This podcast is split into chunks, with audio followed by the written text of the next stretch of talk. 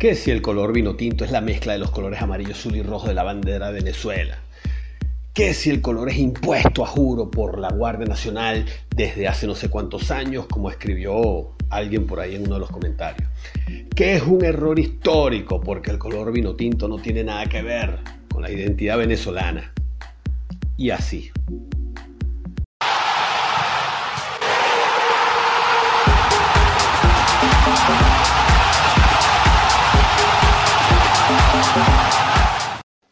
Hola, ¿qué tal? Bienvenidos a Fútbol en Línea. Mi nombre es Armando Naranjo. En esta edición vamos a revisar de dónde viene el color vino tinto, no solo en la selección de Venezuela de fútbol, sino también aplicado a otras o en otras disciplinas del deporte venezolano. Este tema surge a raíz de un par de comentarios sobre el asunto, ambos apoyados en falacias que no tienen nada que ver con la realidad, aunque en algunos casos sí se acerca a su origen. Revisemos entonces las teorías del origen que rueda por ahí y que algunas de estas se pueden conseguir en internet, algunas de ellas. Por ejemplo, el vino tinto resulta de una combinación de los colores de la bandera. Falso. Esa mezcla, además de resultar en un marrón oscuro, no tiene nada que ver con la historia. Otra. Que si la Guardia Nacional lo obligó y obliga a usar ese color, vayan ustedes a ver por qué pretexto o razón. Falso. Aunque esto se acerca un poco al origen de la que en teoría es la verdadera historia.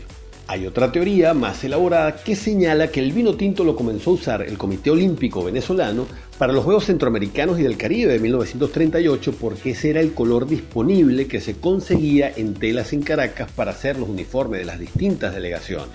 En el caso que nos corresponde en Fútbol en Línea sobre el origen y la historia del uso de la vinotinto, no solo como uniforme sino como identidad, también hay varias versiones.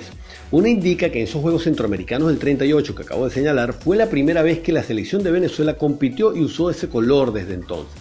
También se dice que fue en la Copa América de 1967 cuando la vinotinto usó ese color en lo que sería su debut en torneos internacionales como selección aparte. Sin embargo, la identidad vinotinto como tal surgiría a partir de 1951 cuando en un partido jugado en el Olímpico de la UCB contra Perú, el periodista Pedro José Merogado llamara en ese partido a la selección con el seudónimo de La Vinotinto por el color del uniforme. A partir de entonces, la selección venezolana de fútbol se le conoció como la vinotinto, y es que junto a distintas disciplinas deportivas usaba ese color a manera de identificación. Sin embargo, en las décadas siguientes, a pesar de llamarle la vinotinto para el fútbol, empezaron a surgir otras opciones de uniforme. Algunos de estos diseños realmente discutibles o cuestionables, terribles por su calidad gráfica, haciendo que en el camino esa identidad comenzara a perderse. Se hablaba entonces de la selección de Venezuela y algunos aún todavía se referían como la vinotinto. Y entonces llegó la era del doctor Richard Páez. Richard Páez, como seleccionador nacional, para entonces era 2001, tomaba el testigo de la era de cambio de mentalidad impulsada por Omar Pastoriza, de los que muy pocos recuerdan.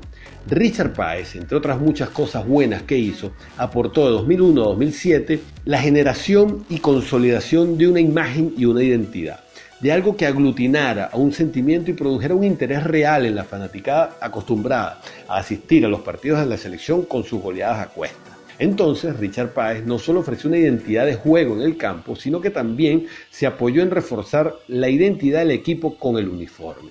Se acabaron los experimentos con diseños extraños y se fue a la génesis del uniforme vinotinto y a hablar de la vinotinto como seña de identidad básica. La gente entonces conectó con eso, el uniforme, primero con la marca atlética como esta, se convirtió en un fijo al menos en su casaca de local y se hicieron las bases de lo que hoy en todo el mundo se conoce como la selección vinotinto. Podrán haber otras selecciones como Portugal, ahora Qatar, que usen un tono parecido al vinotinto venezolano, pero la única selección que se le reconoce como la vinotinto es a Venezuela.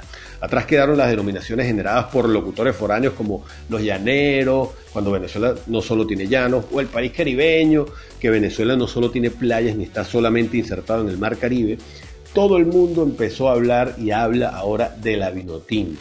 La identidad y el símbolo es tan fuerte en la gente que incluso ha aguantado la intención política de cambiar la denominación a Conjunto Tricolor, que fue impulsada desde algunos cargos y medios televisivos. Y aunque lo intentaron con muchas ganas y se buscó la excusa de que la selección debería ser tricolor por aquello de la bandera y tal, la gente siguió llamándola vino tinto. Y los mismos que quisieron forzar el cambio terminaron también incluyendo en su verso el término vino tinto, que incluye de punta a punta a todos los seguidores de la selección de Venezuela.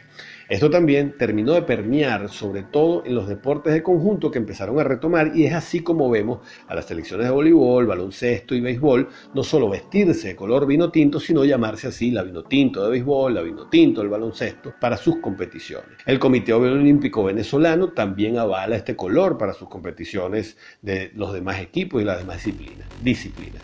En definitiva, vino tinto es y vino tinto será, aunque la marca actual Givova no termina de conseguir el tono correcto para las franelas de dudosa calidad que usa la selección desde que se terminará el ciclo con Adidas. Por eso, al menos para mí, me hace ruido el color rojo, por ejemplo, implementado en los uniformes de entrenamiento. ¿Por qué cambiar la esencia de la identidad en la indumentaria de entreno? ¿Para qué?